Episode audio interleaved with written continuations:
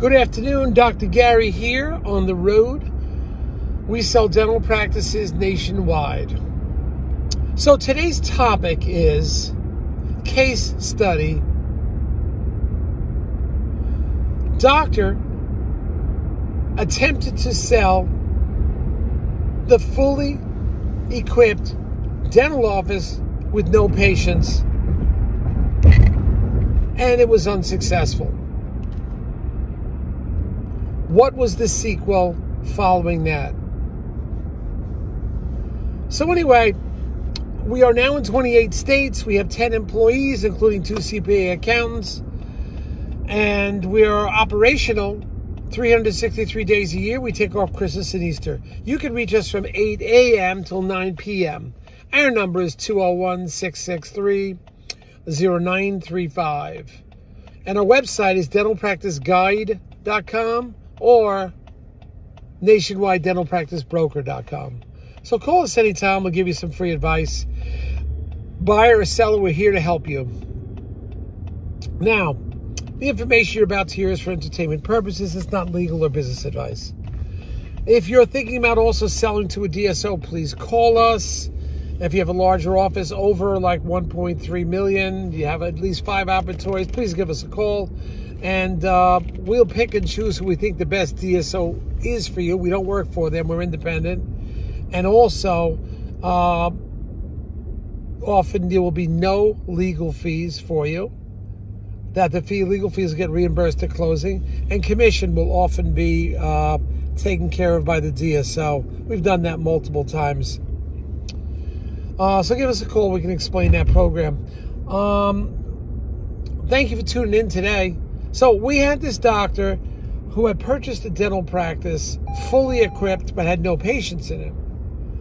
And they got it for a reasonable price, under a hundred thousand, which is great. It was like two, three operatories. And they were going to run it as a satellite office. And the rent was reasonable. This is on a second floor, reasonable rent in a you know densely populated area, so it made sense. But one thing led to another. It was just overkill because they got busy at their other office, didn't have time for this, and uh, decided to call us to put the practice on the market to sell. No patients, fully equipped, walk in, turnkey. And it was somewhat modern, not brand new, but I'd say it was a nice equipment and clean. Two operatories. But we had it on the market for a few months, and it just didn't seem, about two months, didn't seem to be moving as fast as we would like. Because the main problem was uh, a new buyer doesn't want to build a practice. Even though it costs a lot of money to build a practice from scratch, they want to do it if they're going to do it on their terms, where they want it. So we were not able to sell that one that easily. Of course, it's only been two months. On the other hand, um, the doctor, the seller was getting, you know, a little anxious, wanting to move along.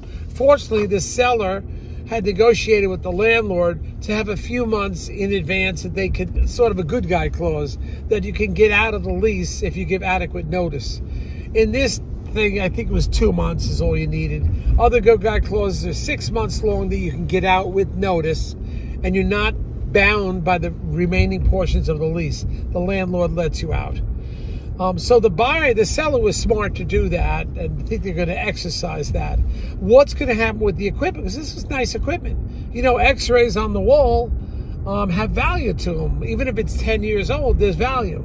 Of course, you have to get the x-ray, a certified person to move it, to uninstall it and reinstall it for you. So there's some time and effort and cost to that too. But that is your next step.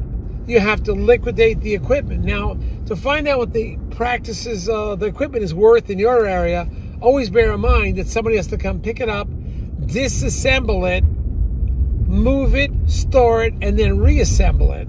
X-rays have to be calibrated. There's a lot that goes on. So, um, and then those dental chairs, those things are 300, 400 pounds. You have to re, uh, move it and then store it or put it right in its new location right away, which can work out. If you're trying to build an office and want an extra room, I'm a firm believer in used equipment. I know people say, well, there's no warranty, whatever. Well, you get a good dental guy, repair guy to look at, at least he give you a ballpark of, of longevity of this uh, piece of equipment can't really guarantee it because it's not his, but give you some rough idea.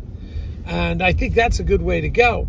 You know, pick up an X-ray for like twelve hundred dollars that costs five thousand. It's going to last another twenty years. And then, yeah, you take a little little chance that it may not be operational when you get it, but still, um, it's it's an opportunity. I did that at a few of our offices. You save a significant amount of money. And back then, the prices hadn't doubled or tripled like they are now. So that's an opportunity for you. And that's how this doctor's handling it. So uh, the doctor had negotiated because he had this two month clause to give two months in advance, and the landlord would release you from the lease. So the doctor was smart enough to get that in her lease, that he, so to speak, small good guy clause, put that in the lease. She's able to get out. And then also, if you're going to find the equipment price for used equipment, you can go on Dental Town or you can call your local repair guy dental repair guy because they could move it for you. Remember, you have to disassemble it, ship it, store it, and reassemble it. And not everybody wants to stand behind an X-ray that could be damaged on on uh, you know with movement. But you could do this with chair unit lights, a couple different things. So this is just one um, instance how this doctor handled it with the problems that they had and nobody was buying the office, but they didn't also want to wait. They waited a little longer. I think they would have been okay, but they didn't want to wait. All right, so that's a summary analysis of everything. Uh, stay tuned. I think this week we're at the end of uh, February, beginning of March, or halfway through March. We should have a new list that's going out March 23. Um, we just picked up about 10 practices because we went to uh, Texas and to uh,